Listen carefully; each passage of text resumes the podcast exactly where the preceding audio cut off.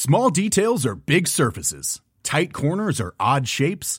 Flat, rounded, textured, or tall. Whatever your next project, there's a spray paint pattern that's just right. Because Rust-Oleum Custom Spray 5 in 1 gives you control with five different spray patterns. So you can tackle nooks, crannies, edges, and curves without worrying about drips, runs, uneven coverage, or anything else. Custom Spray 5 in 1. Only from Rust Hey, it's Ryan Reynolds, and I'm here with Keith, co star of my upcoming film, If, only in theaters, May 17th. Do you want to tell people the big news? All right, I'll do it. Sign up now and you'll get unlimited for $15 a month in six months of Paramount Plus Essential Plan on us. Mintmobile.com slash switch. Upfront payment of $45 equivalent to $15 per month. Unlimited over 40 gigabytes per month. Face lower speeds. Videos at 480p. Active Mint customers by 531.24 get six months of Paramount Plus Essential Plan. Auto renews after six months. Offer ends May 31st, 2024. Separate Paramount Plus registration required. Terms and conditions apply if rated PG.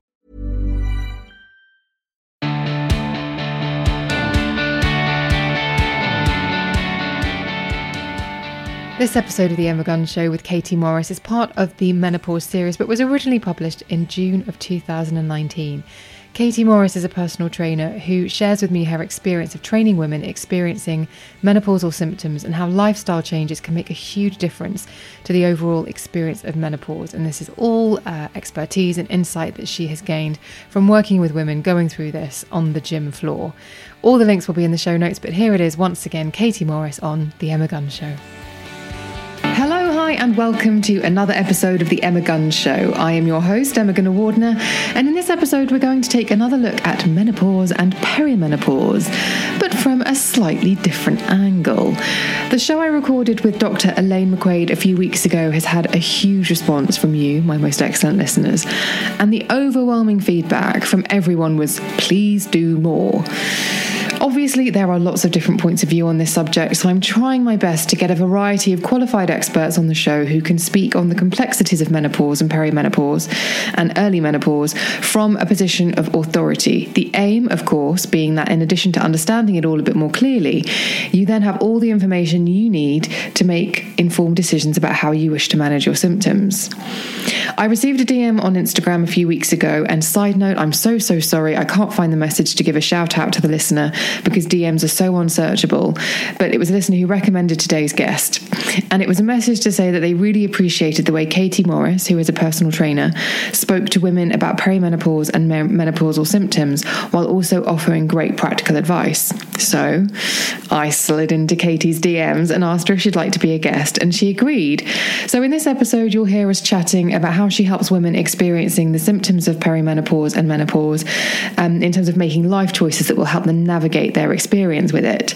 Katie is also a part of Menopause Matters, founded by Dr. Heather Currie. Their website is menopausematters.co.uk and has also built a community on Facebook with her own menopause mastermind group where she shares advice, videos, and also answers questions. Now, Katie is 30, 30? No, she's not. Katie is 34 years old. So you may immediately be thinking, oh, what do you know? But what I really like about Katie's perspective is that she was working with women in the gym who were trying to reach their fitness goals and noticed that they just weren't getting the results they should have been. So she started looking into how menopause and the change in hormones can have an impact on our bodies, our metabolism, our energy levels, etc. And started to train women around this in order to find a path to the results they were hoping to achieve. And you know what's nice? Someone taking it seriously, someone looking you in the eye and saying, you know what, you're doing everything right, something is different, let's have a look into this. And I really appreciate her point of view and the fact that she really does. This is a huge, huge focus of her work. And Katie didn't dismiss women who were struggling to reach their goals and assume they were, you know, upending Kit Kats into cups of tea and whatnot. She instead offered, offered support and went about educating herself as much as possible so she could be as helpful as possible. And you know me, I like a bit of that. I'll let her tell you her full story on the show, which also includes advice on what to do in the gym, changes and tweaks for nutrition, and more.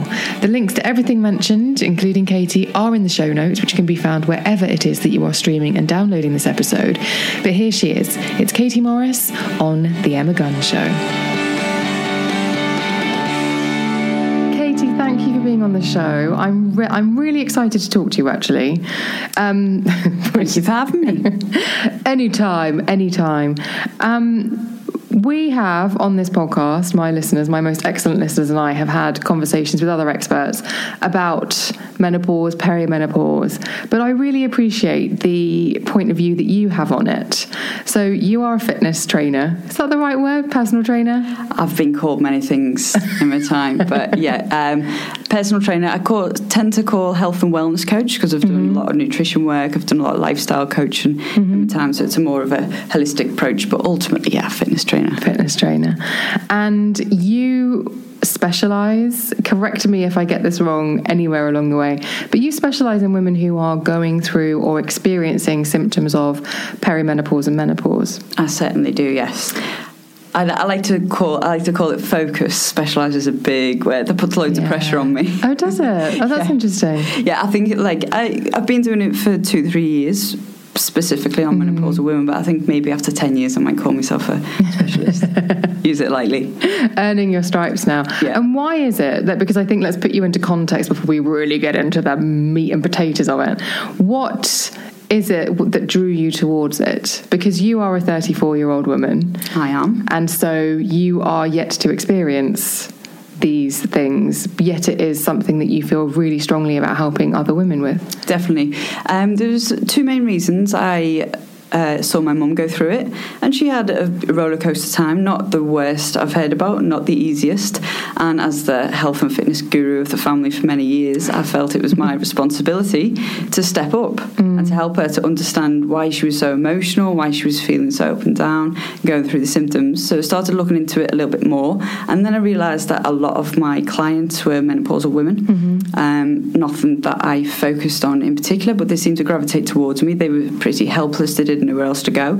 And I wasn't getting the results with them mm. that I was used to. So all my tips and tricks and knowledge of over the years mm. wasn't really working, which was frustrating for them mm. and for me. So I thought there must be something else going on mm. because I did believe that uh, the majority of them were doing everything that I advised.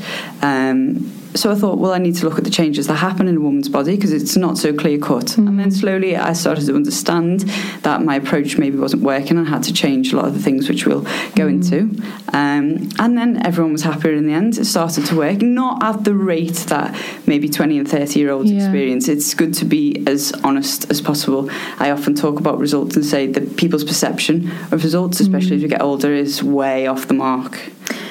The thing I like about this is that uh, a lot of the communication and correspondence I've had from listeners is that they they use language like "I don't feel right" or "I'm doing all the right things but nothing's happening," and "I'm trying to help myself and I can't" because they might make tweaks to their diet or they might try and start exercising and they they're not getting any gains and they feel like uh, that change should be making a difference. And then they go to a GP and they might feel that they don't get the response that they want. But what you actually say, which I think is really valuable for women to hear, is you're not wrong. These changes might not be having an effect because actually what's going on fundamentally needs a different approach. And so don't be don't get frustrated we can get you there. Yeah, it just might take a little bit longer and mm. a little mm. bit more of a few tweaks, but the things that you turn to in your 20s and 30s that you were so sure would drop a few pounds mm. and make you mm. feel better for a night out or an event or whatever, they, they often don't work mm. as you get older for changes that are happening in the body for you know your metabolism slowing down for you losing bone mass quicker than you can make it mm. and for all these hormonal shifts they're going to affect your mood your energy so you're not going to be as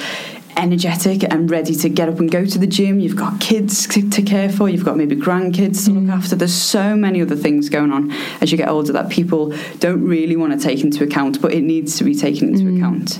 Because again, another another thing is that feeling of that you're not in control. Yeah. And would you say actually, in some ways, the changes do mean that you aren't in control because everything that you've known kind of goes out the window. Yeah, completely. But the more I think, the more we can educate and inform mm. women about or preempt, you know, what's going to happen, and that it's it's not. It's kind of it's okay to feel this way. Mm. And that there is light at the end of the tunnel, mm. and if you're following all the things that we, uh, you know, we talk about and we advise, then you will be okay. Mm. Um, but it, it is completely yeah they feel out of control they feel not themselves they don't even know, like it doesn't sound like their own voice that they're mm. hearing. I completely understand that.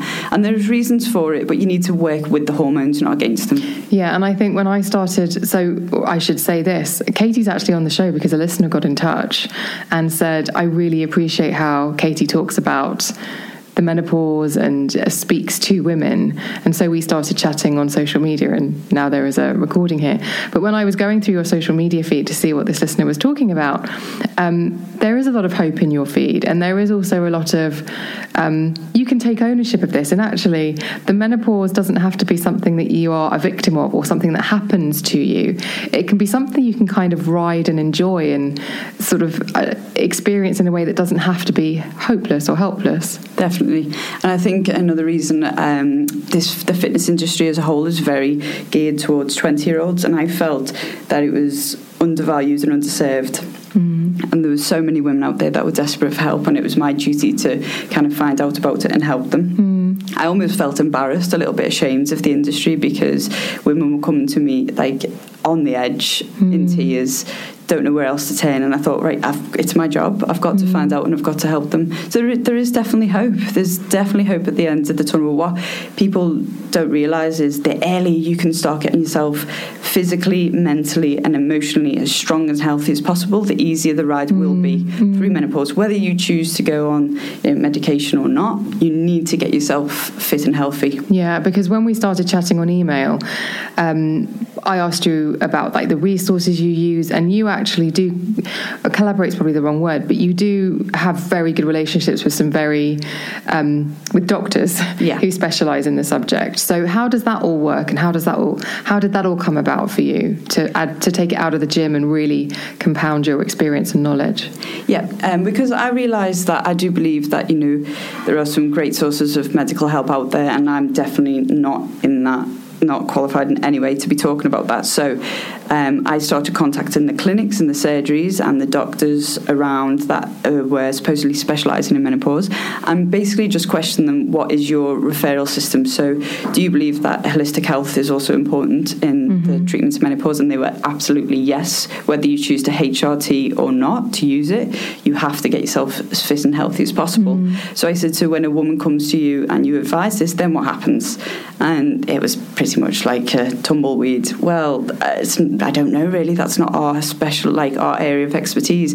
We're very. They were open and honest that you know they don't know a lot about exercise and diet. They know kind of the basics of it. Mm. But then they were like, we would absolutely love to work with you. So it's kind of like a referral system. Back, mm. I've sent a lot of women to these clinics, and they have backwards and forwards mm. um, to make sure that they're getting the full approach because it is a big. I would say it's like you see it as like a pie, a full pie, and you need to hit every piece of the pie or the puzzle. You can't just address your, you know, the the HRT or the food or the diet or the mm. stress management on their own. You need to have it all yeah. completely if you really want to be able to tackle menopause head on. So, if someone's listening to this and they think, I believe I'm going through the early stages of menopause, I think that things have definitely changed. I feel like my body shape has changed ever so slightly, and maybe the exercise that I used to do isn't really touching the sides anymore. Uh, where's the really where's a good starting place? A million dollar question. Mm. Um, so it depends on where you're at right now. So I work with women that have never, you know, really done any form of exercise, and they just simply need to up their activity levels. That can be, you know, hitting your ten thousand steps a day. Mm. It can be doing some small movements at home in your living room. Um, then, if some women say I've been doing cardio for a long time, I'm like, you might want to think about going into some form of strength training, mm. resistance training if they've been going to the gym for a long time and they're familiar with it, maybe they're like gym bunnies and they go four or five times a week, um, then I look at the style of exercise that they're doing because you can quite often find that the women are doing too high intensity, too long sessions because over exercising can be a massive problem as well because it's going to cause too much stress on the body, mm. too much inflammation, and that's not going to help the symptoms. So you have to get the right balance. So it depends where you're starting off. But if you come to me and said, you know, I've got three hours in the week just tell me what's the best way to approach it. I'm not really bothered about. I'm confident to go to the gym. I'm familiar with exercise. Mm. Then I would say, you know, 45 minutes an hour, a few times a week of strength and resistance training. And when I say that, I don't mean like a big muscle Mary pushing mm-hmm. weights in the gym. It can be moving your own body weight, mm-hmm. but that's going to help to build muscle, which we know we're fighting against. We're losing it at a quicker rate mm. than we can build it. Help protect your bones, your joints, because aching joints is a big mm-hmm. um, symptom of menopause, and also it's going to burn more calories and lose more fat. Mm. Then cardio is going to, then any form of cardio, whether it's um, long steady state or short intervals, mm. cardio is very taxing on the joints. Um, so it's, it depends on where you're starting.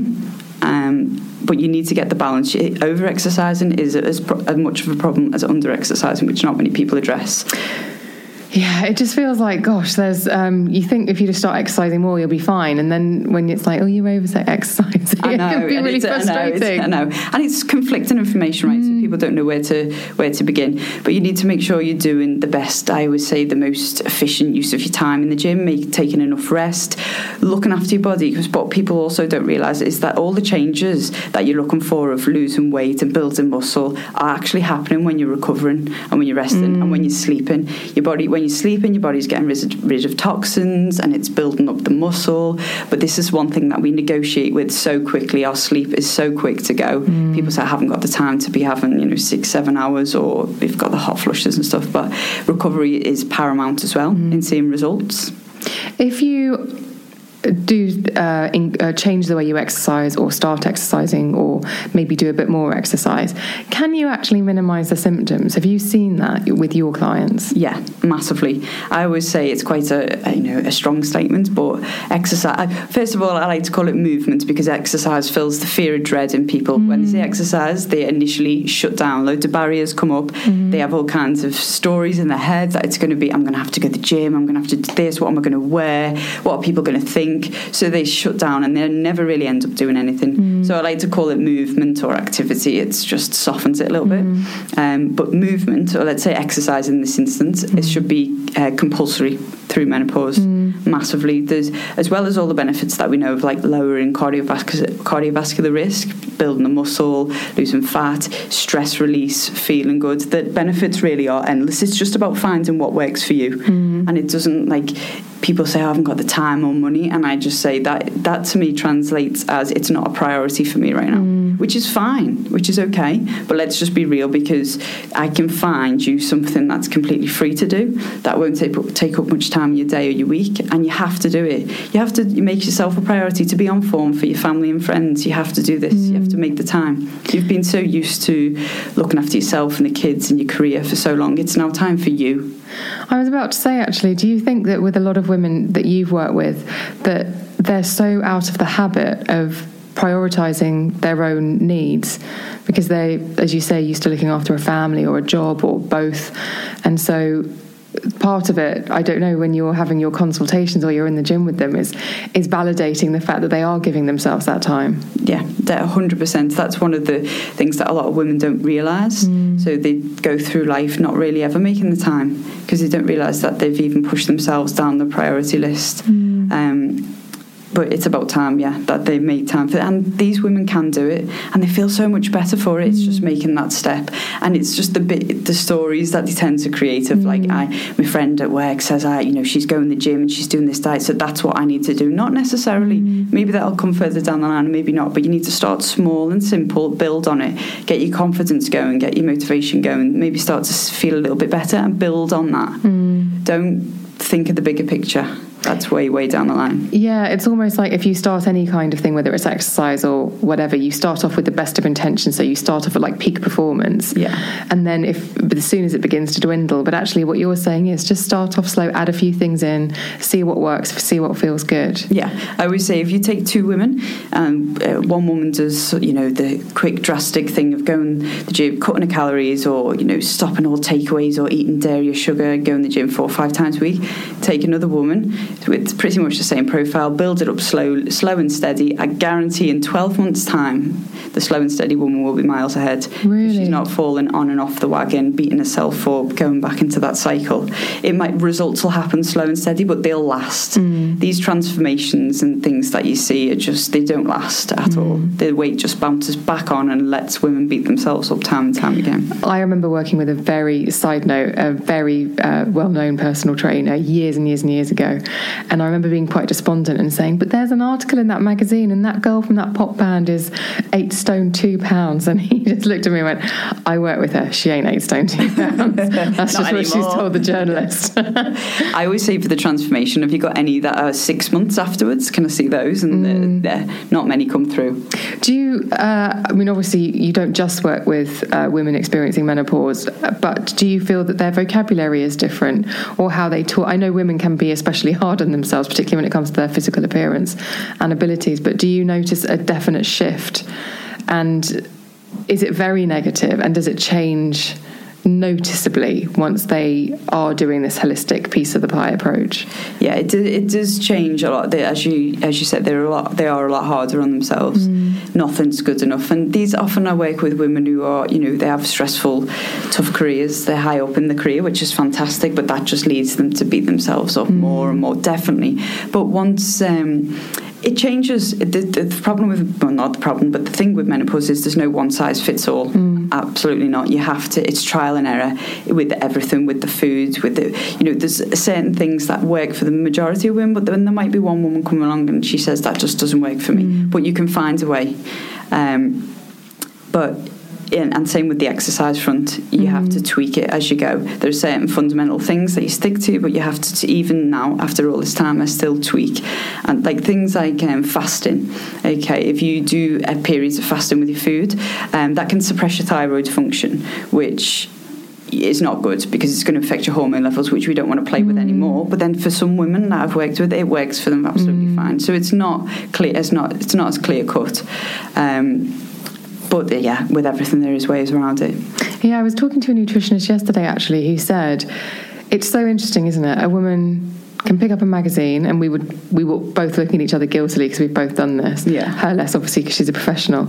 You can and she said i bet you've done it. You've read a magazine article or you've watched a youtube video and or, or listened to a podcast and you've heard about keto or you've heard about intermittent fasting. I bet you've done it but you haven't really thought about what's going on. Yeah. Yet think about the other things in life that you consider for ages, and yet you will change what you're fueling your body with on a, on a dime because you read 500 words and some celebrity's done it. Exactly. It just shows how influential the markets and people mm. and magazines and people are. It's unfair. It is mm. unfair a lot of the time, and it's it's not rocket science a lot of the time. We, we should just stick to the basics. There's there's what I, are the basics? Okay, so I feel that there's you know for most people say, "What diet should I do?" It's always what I get asked. There is no one size fits all. I've just, as I've just said, and diets can work. All diets can work. The right person, the right time. They've all got benefits. They've all got mm. pros and cons. Um, is it just the case that every diet works as long as you stick to it? Yes. So when people come to me, they say, I've seen this new diet in the magazine or whatever. Mm-hmm. What do you think? I say, first of all, before you show me it, can you do it forever? go, well, no, I was just thinking, you know, before my holiday, drop a few pounds. Say, no, forget it go and try again. Like that's not going to work. It has to be sustainable. And you can maybe take elements of the keto and the paleo and calories, mm. whichever Dukan diet, and put them together and find what works for you. When people, you compare yourself to your friends. You are not your friend. You have different stresses, different commitments, different mm. job, different family life. You all as as much as you want to fit yourself into their jeans and their, you know, like you haven't got the same lifestyle as them, and you've got to consider all these factors. It's massively important. Um, the fundamentals would be eating a raw, like organ, not so, organic is very uh, now debatable. Is it worth the money or not? But as if it comes in a packet or a tin. Um, think about it twice. Mm-hmm. If it comes from the ground or the sea, excellent. As much colourful fruit and vegetables, nuts, seeds. You can't protein everything. You can't really eat overeat protein, so you don't need to worry about it too much. Mm-hmm. You'll get full before you overeat. And when I say protein, I mean your meat and your fish. Lean um, protein, essentially. Yes, yeah. lean protein. So you have to get your, you don't want to get too sciencey, but you have to get your macros right, mm-hmm. your proteins, fats, and carbs, and your calories right. Because no matter if you're going through menopause or not, you need to be in a calorie deficit to lose weight. Mm-hmm. But the fact is that you need to be in a calorie deficit, but you've got all these hormonal changes happening. So it's harder to stick to some form of food plan or exercise routine. Mm-hmm. So where all these fitness people are like, you know, just eat less and move more yes, it's got an element of truth to it, but there's a lot more going on mm. when you're going through menopause. Getting enough water, you know, hydration, massive, massive fan of hydration. It's free and available pretty much everywhere. It can affect your mood, your energy, your skin, your control and your hunger levels. There's can, no ex- can it really? I know that sounds like a dumb question, but can, can it really? you, you, you look guilty. Yeah, because I don't drink enough water because I'm frightened of soiling myself on public transport.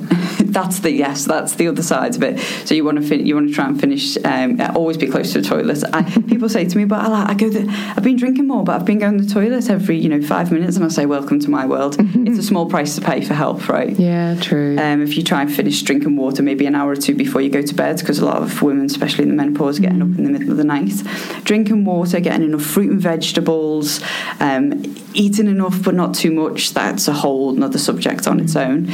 Um, not having many processed foods, but I am, you know, have the odd treat and stuff if you can manage it and you can control yourself.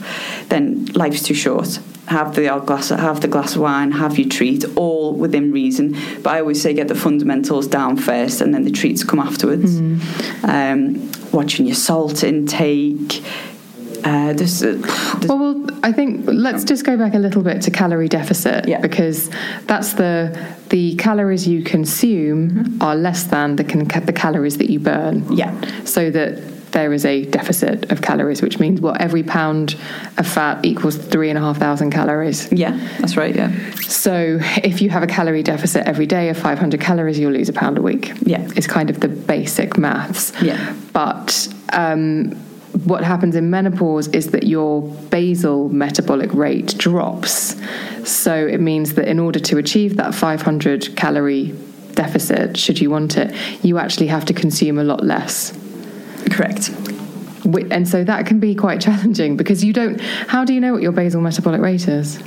You can work it out. There's so there's formulas. Uh, there's formulas for everything. If you have a look online, and you have to take certain elements of how active you are into account, but it's just a ballpoint. Mm. Like you can go online and work out, put in your details of your female and your age and your current activity levels, and it gives you a ballpoint of calories. But it's just a formula. It doesn't know mm. you day in day out, so it's just a starting point, mm. and then you're going to have to tweak it from there. And then you're going to have to take into account the fact that your weekends often go over the top. So sometimes, in terms of calories, I've given my clients a weekly calorie amounts to play with, mm. so they can have high and low days. But over the weekly amount, you need to be hitting a certain yeah. a certain amount. Um, but yeah, off the people say to me, why do you gain weight in menopause? And as I mentioned to you before, menopause, um, in my experience and working with the specialists I do, doesn't directly cause weight gain, but the hormonal shifts that women experience will contribute, definitely contribute to weight gain. Um, That's really interesting. So it's not actually the act of the hormonal changes in itself that mean that you start putting on weight. It's um, like even your mood changing can yeah. impact choices that you make for example exactly. is that what you mean yeah exactly um, and it's not something to just be in neglected people say oh what's it yeah that's it's rubbish but all these little things add up mm. so I've, weight gain in menopause, you know, the fact that we actually do often eat more and move less than we realise, mm. whether we want to admit it or not. Mm-hmm. Some of us are more willing to admit it. And the research shows time and time again that we underreport the food that we eat by up to 50%, and we overreport the activity that we do, the exercise, by 50%. Right. And this is things that have, the, you know, they followed people around and uh, monitored them properly. And mm-hmm. they generally, some of them think they're doing everything spot on, exactly, and they've reported everything with full truth, but they're actually not. And that's true for various reasons, but that's something that we need to take into account. Um, and then the fact that we're losing bone, bone mass quicker than we're repairing it, as we said earlier, because and muscle mass, because the more muscle you have, the more calories you burn. Mm-hmm. So if we're losing muscle, losing muscle mass, then we're burning less calories. Mm-hmm. And as we said, when your BMR, your basal metabolic rate drops, you don't burn as many calories at rest. So when you're just relaxing at home, you're not burning as many, ca- many calories as you would have done a few years ago. And you're also not, you don't burn as many calories when you're exercising. So you can see how all these little things mm. are going to add up. And then you're going to end up gaining weight and just blaming it, putting it down to inverted commas, the menopause, mm. um, which has an element of truth to it, but it doesn't have to be that way. Mm. That's why I'm here and why I started this message because women, are, so many women I see are helpless, and there are solutions. There's so much support and advice out there, and it seems to be a pretty in, on trend topic at the minute. Mm. So the word's slowly getting out there, and it's getting more on, onto the programs and stuff, but it's baby steps. There's still a lot of work to be done. But I just mm. wanted, you know, this opportunity and for the work that I do to let women know that if you if you want the help that and that's a key thing if you want the help mm. it is there for you and that's the thing so you do um, well, exactly. You've said uh, on your website or on your Instagram feed, it's a two way street. You do it together. You can help, but it's about whether you're up for the challenge as well. And it is kind of it's sort of a bit depressing in a way to think, oh right, now I'm up for a challenge now. Really, when I've got brain fog and I'm sweating, great. I'm, you know, uh, that can be somewhat challenging, and also.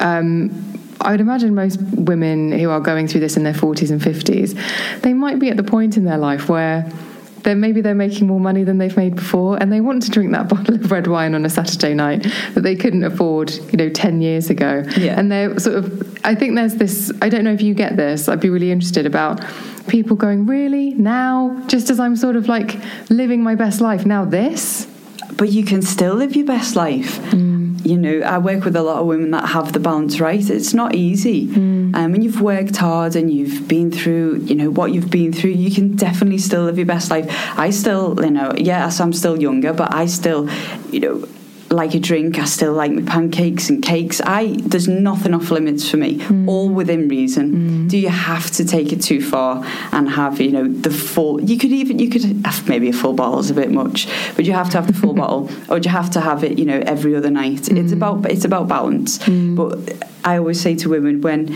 you've got everything, you know, you might have been exercising, looking after yourself in your 20s and 30s, and then it slowly starts to tail off when actually you need to almost pick up the pace. Mm. You need to try harder. You need to put yourself more of a priority mm. as you're getting older. And it actually, that's not how it happens. It's in reverse. And this is why we run into all these problems, and women have health problems, and menopause hits, and they feel awful because we should have been stepping it up in terms of our health, not retracting it mm. or slowing it down and that's a difficult thing because we are we are a lot busier and more stressed than when we were in our younger years but it's non-negotiable mm. you've got to find a way to make it fit in without naming names because obviously i'm sure you uh, keep your clients confidentiality uh, close to your chest but can you give any examples of someone who's come to see you who maybe even didn't know that they were experiencing menopause or perimenopause, but was feeling very frustrated and maybe low, and the transformation you saw and the steps that you both took together to achieve that? Yes, uh, there's quite a few I could um, I could talk about.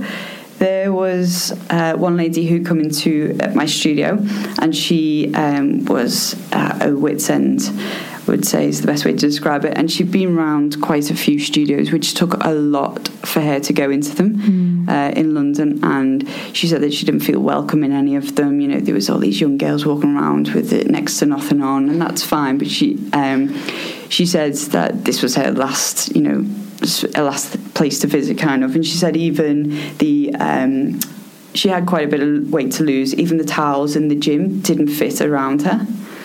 Um, mm. And so straight away after we'd had a chat and you know I'd reassured her that we'd take it easy and we'd do it together, I ordered some uh, extra large towels.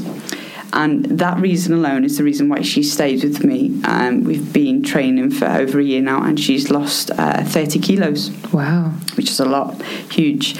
And um, she didn't really talk about she was interested in it but she didn't really talk about menopause at the beginning she's maybe just on the edge she's mm-hmm. not quite old enough but as we've gone through and we've discussed it and obviously we talk about the work that I do she slowly and I said you need to be thinking about perimenopause you know as strange as people say, "Oh God, no, that's so young." Late thirties, early thought, early forties, you might start to see mm. slight changes, very very minimal, hardly notice it. Then towards people go through perimenopause for ten years, but they don't realise that mm. they're going through it until they're in their mid fifties. And then when they look back, they're like, "I've actually been going through it for ten years, and I could have been doing something about mm. it." So we slowly started to put things in place that incorporated part, you know, menopause, part not menopause training, uh, looking at her stress management, what she was doing in work. Um, and yeah, she's flying now, absolutely fantastic. She's actually recently, in the last few weeks, gone on HRT because she and she's eh, still early, still like late forties. Mm. Um, but we've done the research together. I've reassured her, so she's got it all locked down now. And she just said it was time. I said, "What you know, if I could capture what we we've done and get inside your head and your motivation and your mindset, if I could bottle that up, you know, everyone would be made. Mm. We'd, we'd be set. We'd be good to go. Um, and she was just like, there was no particular health scare or anything. She was just fed up. She was just, it was time to make a change. She'd done enough for herself and a career, and she just wanted to feel the best she could feel. Um, but yeah, she's like a new woman now. Um, we're really good friends as well. Is that something that you have noticed that women come in and they're fed up? Oh, absolutely. Some women are more inclined to talk about it and to admit it. Some women, you know, I've tried to I, I mention it, and you can see they shut down and they're not ready to talk about it for whatever reason, and that's fine. That's okay. We might readdress it later on, but in the meantime, I'll just build up the foundations for when we get there, and just do everything that I need to do for when they're ready to talk about it. Um, but yeah, as an industry as a whole, uh, we need to be helping people. I get you know a lot of women that have maybe got male trainers or even female trainers, and they say they they don't want to talk about it. They shut down. They don't know how to handle it. The trainers, so they come and see me. Um, but it, we need to have more people training it. I mean, there's only so much of me that can go around. I need some help Yeah. out there. So, is there a, I mean, I know you've talked about the different things that you can do, but is there a significant difference? If um, somebody went to a trainer and said, I want to lose, say that lady you're talking about, I want to lose 30 kilos, say that was her goal at the beginning, and she just went maybe to somebody who wasn't a specialist, they might have put her on a really intense cardio program with like weight sessions a couple of times a week, which is kind of the cookie cutter program, isn't it, these days? Yeah. Actually, I don't know how You're not far off. yeah. Um, that might have done her more harm than good. It might, it might have made her feel even more frustrated. Yeah, because um, I mean, for a few reasons, she could feel inadequate, like she couldn't do it, she couldn't keep up, and, um, and knock her confidence, and she might never end up coming back. But also, if you don't get the balance right of exercise, it's going to add too much stress to the body. It's going to be too impactful on the joints. It's not going to help you build muscle and protect your joints. So it's definitely going to do more harm than good if you don't get the balance right for that person. Especially if you're if you have a woman a woman that's particularly quite overweight and got a bit of weight to lose, even more so. You shouldn't be doing anything that's jumping, high impact on the joints. You should be taking longer rest periods in between sets. You should be taking longer rest periods in between sessions, like in between the days. Um, and no long, long steady state cardio. I don't really recommend it. I maybe if it's good, so if the research has shown that it can be good for some women to switch off psychologically and mentally. And if that works for you, if I always say if it works for you, if it's truly working for you in more ways than one, then crack on with it, go for it. Um, but the majority of the time, cardio is not really in there. We do like short bursts, and people say you don't do much cardio. I say give me 20 squats, mm-hmm. bodyweight squats. Hey, it's Ryan Reynolds, and I'm here with Keith, co star of my upcoming film, If, only in theaters, May 17th. Do you want to tell people the big news? All right, I'll do it. Sign up now and you'll get unlimited for $15 a month in six months of Paramount Plus Essential Plan on us. Mintmobile.com slash switch.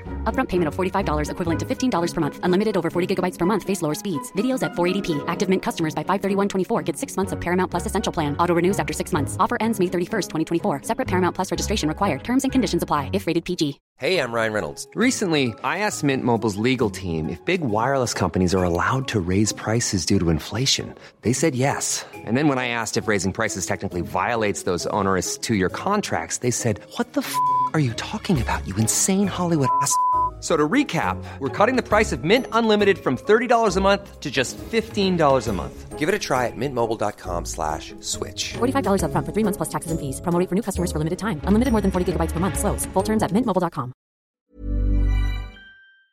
out fast and you're out of breath and I said there's your cardio you're hot you're sweating it's get that's exactly it's the same but it's less taxing on your joints Burpees. Well there you go there's another form of cardio I'm not that mean Yeah. I love that. I'm not that mean. I do think they are the most frightening exercise. I can think of a few more Oh, really? they are up there. They are definitely up there. But yeah, you've got to get the balance right, and not to discredit uh, any other trainers that are out that are out there doing you know great work with some people. But you have to think a little bit differently, and also it's the the in between, as we said before, the talking side of it, mm. the confidence side of it, reassuring the confident, reassuring them, building the confidence, letting them know that you know it's okay to feel the way they are. But trainers don't really see that side of it, mm. and it's not. And it's there's not. It's not massively different what I'm doing with the exercise and the diet side. There's a few key tweaks that you need to take into account, but other than that, it's more like a coach and, and counselling as well. Mm-hmm. Often my uh, my clients will say you're more like a counsellor. They're just listening to the problems, and sometimes you know if they're not feeling like it, we just do a short basic workout and le- let them make them laugh and smile and let them leave with a smile on the face. And for me, that's job done. Do you find that if there's a, a loss of sense of self worth or self esteem, that um, even including gentle exercise in their lives will um, improve even that side of it? Definitely. Just the control thing of, oh, I'm making a difference, I'm taking time for myself. Yeah, absolutely. It's not just the physical side of it, there's definitely a mental aspect of it, but you need to start to feel that way. Mm. You need to actually take action and do something to see those results and not beat yourself up on the days that you don't feel like it. With a lot of my women, uh, especially the online women, I give them like we work out a plan A, B, and C. So plan A is when you're firing on all cylinders, your week's going great. That's what you're going to do. Plan B is you know it's not that great. Things have happened. Mm. I'm going to back it off a little bit. And plan C is the minimal that you're going to commit to when your week has gone topsy turvy. Nothing's going right, but you are going. To, you've said these two, three things are absolutely happening regardless. Mm. Over my dead body, will they go? That's so. I really like. Well, we'll get on to that in a minute. But I just wanted to ask you, um, when we had uh, Dr. Elaine McQuaid on, she talked about stress management and the um, the the way that stress can have a major impact on uh, hormones and menopausal symptoms. And I wondered if you had any key tips that you give to clients to sort of because like you say there is an element of stress in the gym um, in order to achieve results but how do you what do you recommend for stress management or stress reduction? Yes stress is huge factor often one that again people don't really want to talk about. I've had clients menopausal or not that have got pretty much the diet and exercise side of it down to a t but this not really seen results or improvement in health markers such as blood pressure and cholesterol because they don't want to address the stress or they feel like they can't because they're in a position in the job where they just feel that you know it is what it is for now. Um, but stress, yeah, has a huge impact in weight loss, whether no matter what your age, uh, more so as you get older, over forties. But stress looking after yourself, so getting your balance of your exercise right, prioritizing your sleep. Yes, it is difficult when you're going through night sweats and anxiety and your mood's not great, but if you have a sleep routine, that it will help if you stick mm. to it mm. day in day out. If you go to bed at kind of the same time, wake at kind of the same time, you know, look at the light in your room, the sound in your room, the temperature in the room. Maybe have some lavender sprays and stuff. The research is very weak on that, but you maybe do some light reading before bed, have a nice bath before bed, put some music on. These are all the things that people say, oh, well, where's the research that? But it ultimately, it does help mm. to relax and unwind you. And even if you're feeling, you know, hot sweats and anxiety, if you do them things, then you know you've done the best you can. Mm. Um, so prioritising your sleep, getting time outside in nature. Um, I know it sounds stupid and it's hard to find in London, but there are some parks out there. Uh, the, the repetitive colours and shapes of nature and trees and grass is shown to have a lot of positive impact on stress levels, mm. reducing stress levels. Spending time with good friends and family. Mm. You know, we're at a stage as well where we've learned, we've done what we've done, and we can cut off a few people that we don't want to spend time with, and we can spend time with those that we do. Massive. I've I've lost a few of my time when you just get to the point. Actually, I don't care. You don't offer much value to my life, mm. So I'm going to spend less time with you and more with others. Talking about talking about your problems and what you're going through, the more we can talk about it. That's why I love the group that I've got going because women will talk and message between themselves and me and post. Um, so you feel like you're not alone. This is your Facebook group, which obviously the link to join will be in the show notes, listeners. Um, you talk about the five ways to cope with the menopause. Would you mind just giving top line on that for listeners? Yes. So it's more like uh, five pillars to health. Mm-hmm. Um, so we talk about movement or exercise, how you're going to get it into your life, what what way you're going to start with it, and how is it going to be ingrained in your life that's going to be beneficial and not add too much stress to your life. Uh, nutrition. So, what's going to work for you? Is it going to be, you know, calorie counting? Is it going to be the keto? Is it going to be um, eating intu- intuitively? Um, what even is that? Because uh, my take on eating intuitively is eating what you want, which is why I'm terrified of it and would like to put it in the bin. But I'm sure that's not the case. Well, well. Um, you pretty much you're not far from it. It's basically li- listening to your body, learning the cues. Because I mean, we all evolved from eating when we were hungry and stopping when we're full. But in this day and mm-hmm. age, them cues have gone way mm-hmm. overboard. Like our body doesn't even recognize the cues anymore. But if you can get back into that true state of listening to your body and not, it, it's hard when there's no plan. You know, 'cause you've mm. got to listen to eat when you're hungry and then stop when you're full is is tough. Mm. It's tough. It's something that I, you know, I try to do and eating slowly and mindfully, chewing your food properly, properly, stuff like that. And if you, people say that if you're just focusing on protein, your meats and fish and your vegetables, it's hard to overeat because you will get full. If you eat some pure, like raw, organic, wholesome, colourful foods, then you can't really go wrong. Um, so yeah, we look at your nutrition and what is going to work for you in the long term, not this on and off cycle of a couple of months doing this and that. Right. Um, and then we look at your sleep routine. What are you doing, and what can you implement within reason? You know, I'm not. I've got all say the the templates of what would be ideal scenario, but then we have to chop and change them to mm. work for people. What works for certain individuals, and then we'll look at your stress management. What are you doing to you know reduce your stress to even acknowledge it? Mm. What you do on when you're having a tough day and you know you see red how do you then bring your stress levels back down? Or do you just completely ignore it have another coffee and carry on? Mm. Because that's not going to help you in the long term. So do you recognize how stressed you are? I always ask clients on a scale of one to ten, and the ones that often say, "Oh, I'd say you know three, four. I'm not really, not really that stressed." First of all, I want you to be a two, okay? And the people that say they're not stressed are usually the ones that are super stressed. Okay, I find that really interesting because I, I was at an event yesterday and uh, someone came up to me at the end, a good friend, and said, Do you know what? I've spoken to 20 people today. And when I've said, How are you? They've all said busy.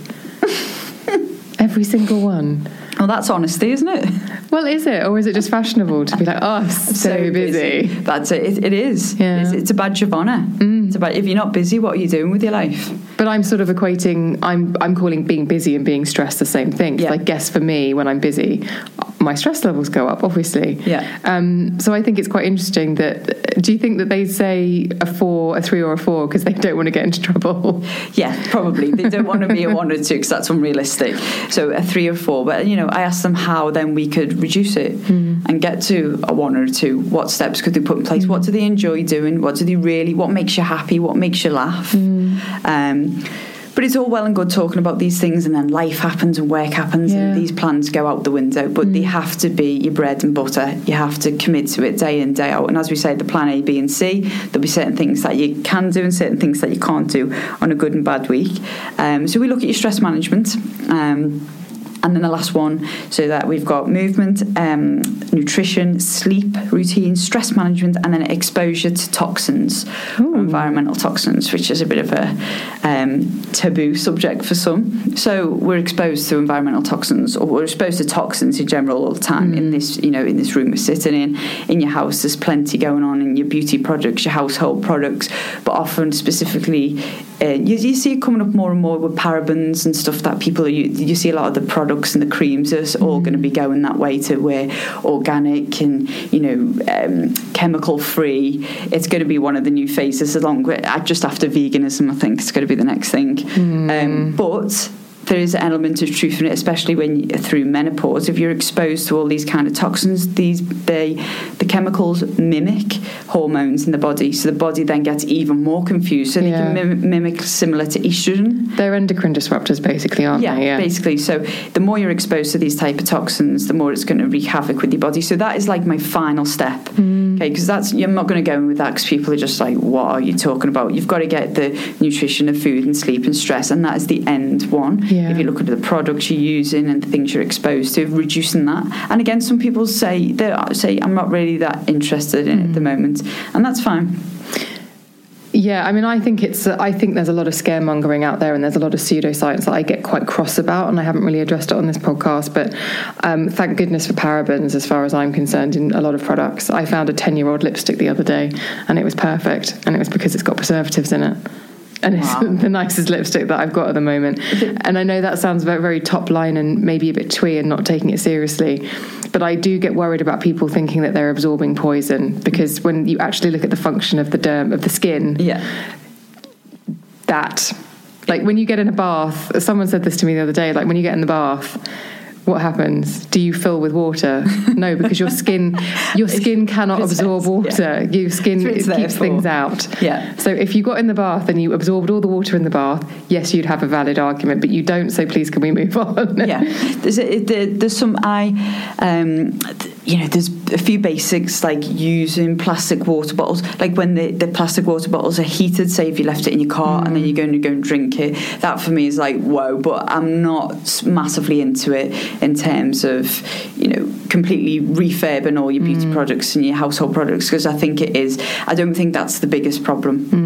I think we've got a bigger problem going on. It's like when people say to me, um, "Should I be e- using coconut oil? You know, it's fashionable. It's not. Is it good? Is it bad?" And I said, mm. "That's not your problem. That you're focusing on completely the wrong things. We need to look at these. You know, what are you eating? Mm. What are your weekends looking like? What you, are you smoking? What's your alcohol intake? What's your mm. sleep levels? Forget about coconut oil. Yeah. That's not. People are focusing on the wrong things, on the headlines and what's out there in social media, and completely confused. I get it, but it, they're there to confuse you ultimately. Well, uh, yeah, and I I've talked about this a little bit recently because it just it, it does say there's so much information out there that rather than being informative, it actually creates more confusion. And I feel I feel as a journalist who gets all the press releases, I get bamboozled by it. So goodness knows what it must be like for somebody who opens up a magazine or turns on their phone and sees a headline or something on Instagram that tells them that the thing that they love most in the world, whether that's a type of exercise, a type of food, or a country that they like to visit, that now they shouldn't because it's bad for you. Because that's that makes headlines. Oh, it's bad for you. Stop doing that. Absolutely, it's all clever marketing um, at the end of the day. But the the concept is still there. You need to be in a calorie like all the diets. They're all still calorie deficit. Mm. That's ultimately what they do. It just depends how it works for you. Yeah, yeah. The keto is you know you're eating less calories. The paleo, whichever one. Some of them have you know more benefits for health and not. We're not here to go mm. into that, but it's just clever marketing you need to do your research you need to get someone that you trust in your life um, and it, it's so it's basic it's so basic just eat a little bit smarter stress a little bit less and move a little bit more mm. in a way that works for you that's simple Yeah. But how it works for you is it's going to take some time to construct but we need to stop looking for the quick fixes because they're not they're not sustainable and they're not what you should be focusing on at all. People the first thing that women ask me when they come to me or in the group is what su- what should I be taking? What supplements should I be taking?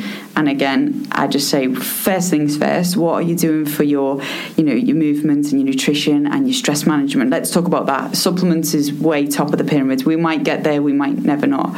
Um, it, just in case you're going to touch on supplements, the I mean, the, it's each individual to themselves, but the majority of people, especially living in the UK, in this country, are vitamin D deficient. Yeah, yeah, yeah. Um, so I do recommend vitamin D. Um, if you don't, go on. Oh, I was going to say, I made the mistake of buying vitamin D and putting it on social media. This was about a year and a half ago, and going, oh, I've got myself some vitamin D because I was massively deficient, like in the red bottom of the red zone deficient. So I ended up being prescribed 20,000 milligrams a day Oh, wow. for a while. This was a couple of years ago. And then I um, started just buying, buying them from uh, chemists when I could just go to like a normal dosage. And it's oil soluble. So you have to get the capsules. You can't get the powder. You can't get the little tablets with the powder in. And I think that's a really valuable piece of information. Yeah. Um, get the capsules with the oil. Yeah, that's a great bit of advice. Um, omega 3 if you were exposed to with the foods and the way we're eating we're often getting too much omega 6 and not enough omega 3 so if you're not aiming if you're not getting oily fish in your diet two or three times a week What's the difference between omega 3 and omega 6? it's just the way that it's just the way the fat's formed Right. um, omega 6 is not great the way the body handles it Right. to keep it simple and omega 3 are the beneficial fats that you want to be eating because uh, just to touch on diet good fats, what we talk about, um, like from avocados, olive Yeah. oil, uh, pastured eggs, animal fats. Uh, sorry to all the vegans out there. Um, are the building blocks of hormones. Hormones use good Cholesterol. fats. Yeah. So that you, it shouldn't be scaremongered into your fats years ago. It was, you know, we're eating too much fats, but you need to get. As, for the majority of clients where I start from is getting the protein and the fats. So percentage wise, I often say we're going to start with 40% protein, 40% fats, and 20% carbs, the right source of carbs. Um, and again, it depends person to person. Some women can handle carbohydrates more than others. Some people are quick to um, diagnose themselves as gluten uh, gluten intolerance or celiac, and I first things that's great. I say, have you been have you been medically diagnosed Yeah. by a doctor or self-diagnosed because that's completely different. Um, but yeah, if you need to be getting enough good fats and proteins in your diet to help the building blocks of the hormones. And that's actually uh, because you talked about macros earlier, and I was going to come back to that because um, it's easier than you think to figure out what your macros are because I know, and I've been there, listeners. I, someone said to me before when I've been researching an article, well, you should really do your macros. And I'm like, really? I'm already struggling to figure out, like, you know, everything else. But macros, it, it's on the back of the packet, isn't it? Yeah. It tells you um, what the fat percentage is, what the carbohydrate percentage is. So you can, it's not definitive. That's not necessarily because you, you can put it through an app, which I've done previously. Yeah. But that gives you a really good steer, doesn't it? So if you pick up, for example, if you are buying meat and you turn over and it says 5% fat, it's, kind it's a good steer, right? Yeah, yeah, definitely. And the thing to bear in mind with these, you know, any formulas that you're using online or the apps that you've Mm. just mentioned, um, all the food labels, they've all got like about a 20% error margin Oh, or, really? or down. So if you get your calorie allowance, and that's got about a 20% margin, then you're inputting your food to see what you're doing, that's got a 20% either way margin. Then your food labels have got a 20% margin. You can see why this is all just a ballpark figure. Mm. Yeah, yeah. It's a starting point. And if you're you've got the starting point and you're sticking to it day in day out as much as you can manage, and then you're still not seeing the results, then you, it's going to need tweaking Mm. along the way. But it is a good starting point. But people fixate on it so much, Mm. and there's definitely a margin of it. It's it's the it's good as we've got now. The apps these apps are great, Mm. but they're not perfect. Yeah.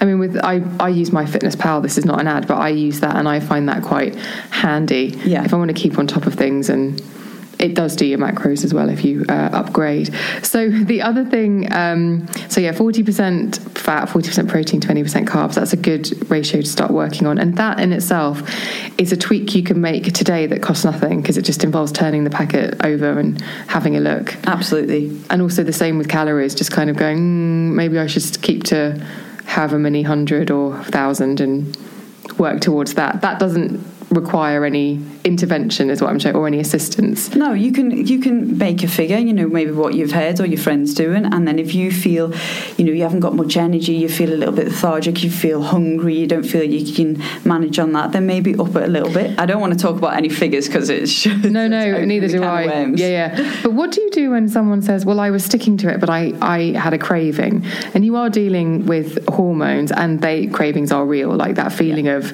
oh my i mean i've had it even recently where i was out with a friend and i said i really really fancy a steak. And i don't i rarely eat red meat. So that and but that was definitely a craving. So that's real. So how do you stay on track whilst experiencing cravings? Do you have any tips for people So yeah, the research I was um, reading a journal the other day that apparently the it's more genetically de- predisposed to if you're having salt or sugar cravings. You can I don't know much about it, but other than that, it might be more ingrained in us than we think. Um, if you're having, it depends how frequent they are. Cravings come up quite a lot. So first of all, I'll say, are you eating enough real food? You know, are you are your proteins, fats, and carbs um, in the kind of the right balance? Are you getting enough vegetables? Are you drinking enough water? Massive effects on cravings. You can be. It can also um, be an indication that you may be deficient in something, such as like magnesium can have effects on cravings. If you're deficient in magnesium or chromium, that's another thing that can help. Or also, there's some elements of that, and then there's other other elements of you just need a little bit more control. right And you just need to man up. And Yeah. like when you go when you say when you're going to watch a movie and then you're like, should we have some popcorn or something sweet? A lot of habits go hand in hand. Mm. Or when that evening time comes, boredom, stressed, Mm. tired, fed up, kids are in bed. I feel like a glass of wine or a bit of chocolate. That's habitual more than med like scientific. Mm-hmm.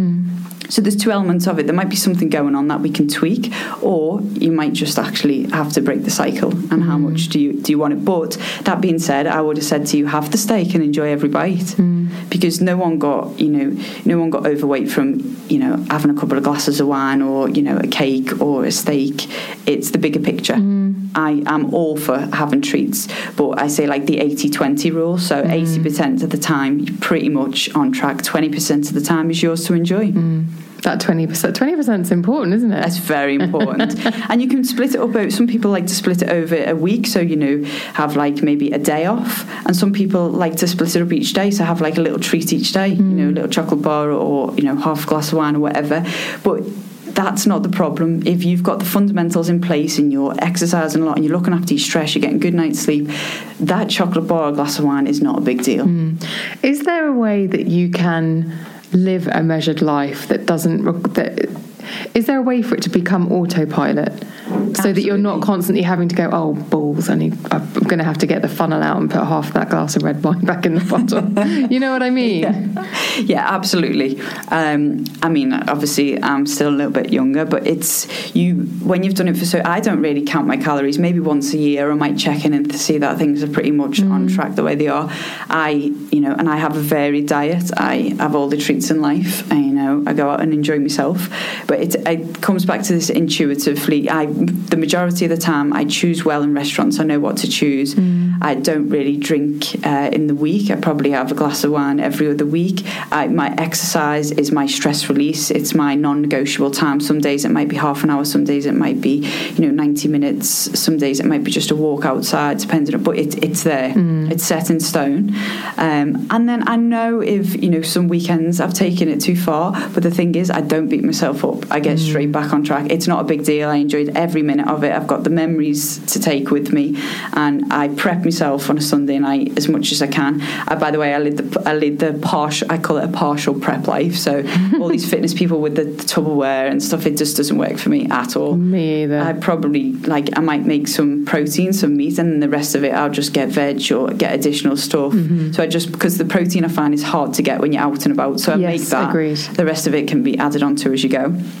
Um, so I'll get myself back on track and then I start again on a Monday and I don't beat myself up mm. at all. But that's the difference when people are starting to fear food and fear treats. It can easily go the other way with women, mm. especially mm. you see them when they, you know, they're getting on this health cycle and they go, they've got that personality type and they go completely the other way mm. and they control it too much. And then that can lead to, you know, problems or eating disorders or body image disorders down the line. Have you, do you notice that the body, body confidence? Absolutely, yes. And it's part of what you do about as much as it's the training, these five steps is, is part of it about look at your body and appreciate it and look at how strong it is. Uh, yeah, yeah. And is that something? Sorry, is that something that um, maybe there's a there's a chip missing and maybe that hasn't been programmed in us enough? Yeah, definitely. And, and often you can see when clients talk to you, it's come from their upbringing or their parents or something, and not being, you know, maybe told they're loved enough or confidence levels. I know I'm not a psychologist in any way, but most psychologists go right back to your upbringing or your mm. parents, right? And nitpick that away. But body image is a huge thing. And I always say, listen, people always go, but what, you know, what do you know? You know, you've got the perfect body or, you know, you've She got, does, you, yeah. but I she's say, worked hard at it. but I say, but I'm by no means happy with, you know, there's things that I can I accept my body for the way it is, but I'm never going to be a six foot uh, one Victoria's Secret model with legs for days, am I? Because that's not the way. That's unfortunately, I've tried my best. It's not going to happen. I've given up. Um, you need to accept your body. I've no, I've got you know good bits and bad bits about it, but you would look at me and think that I'm completely happy. But I've I'm not completely happy, but I've accepted the way I am, and I work on it day in and day mm. out. But you need to also celebrate the small wins. The fact that like I am strong, you know, and I'm doing the best I can to be around for the longest time, to be hopefully have kids and be around for them.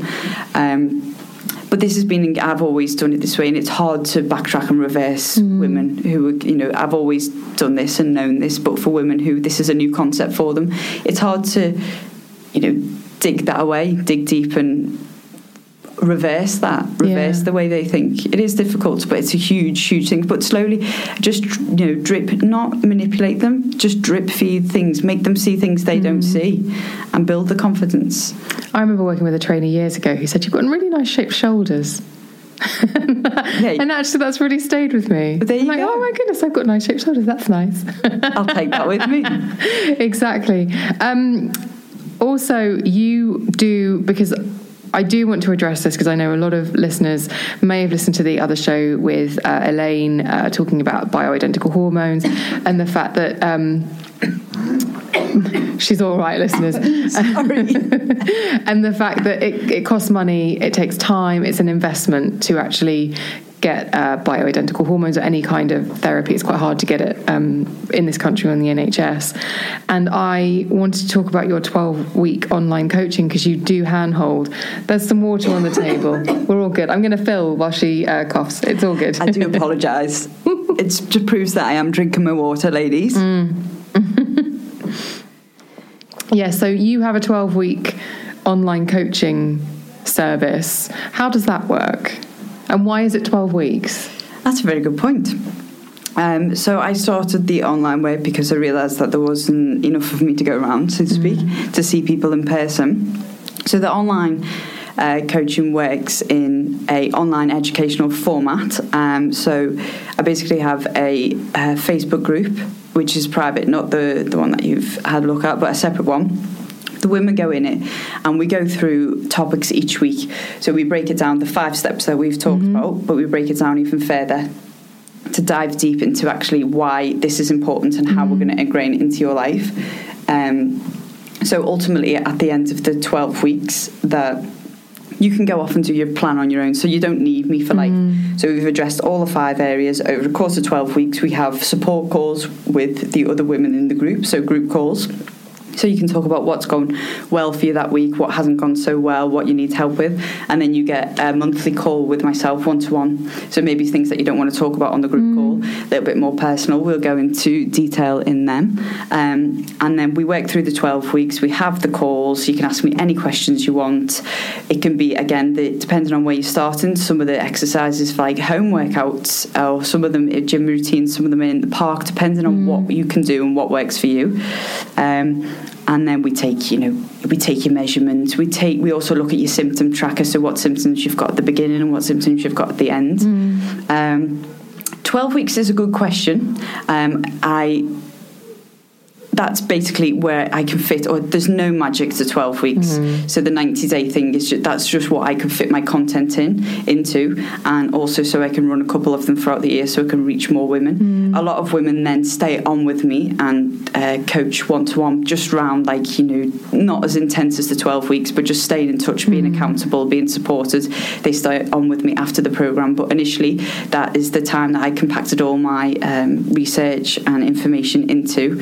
Um, um, and come up with 12 weeks. Yeah, it's no magic number. Need, I, have, I say for, to a lot of the women, being realistic, it's a 12 month transformation. Forget 12 weeks, commit to 12 mm. months, and you'll notice a bigger difference. That's realistic terms. Mm. You know, these 12 week magic 90 day programs, it's, it's nonsense, really, and it's not sustainable. And most of the time, when women see results, then it comes back on with friends six months later mm. with addition. So, there's no magic in the 12 weeks. It's definitely 12 months. Commit yourself to 12 months and you'll see a difference. I think the way, the thing what I really liked when I started reading all of your uh, all of your content was the fact that actually, and I think I said at the beginning, but it just having now spoken to you for nearly an hour, it makes it makes even more sense. Is you're saying this is a challenge and and you can do it and you are up for it. And you've done you know women are really tenacious people.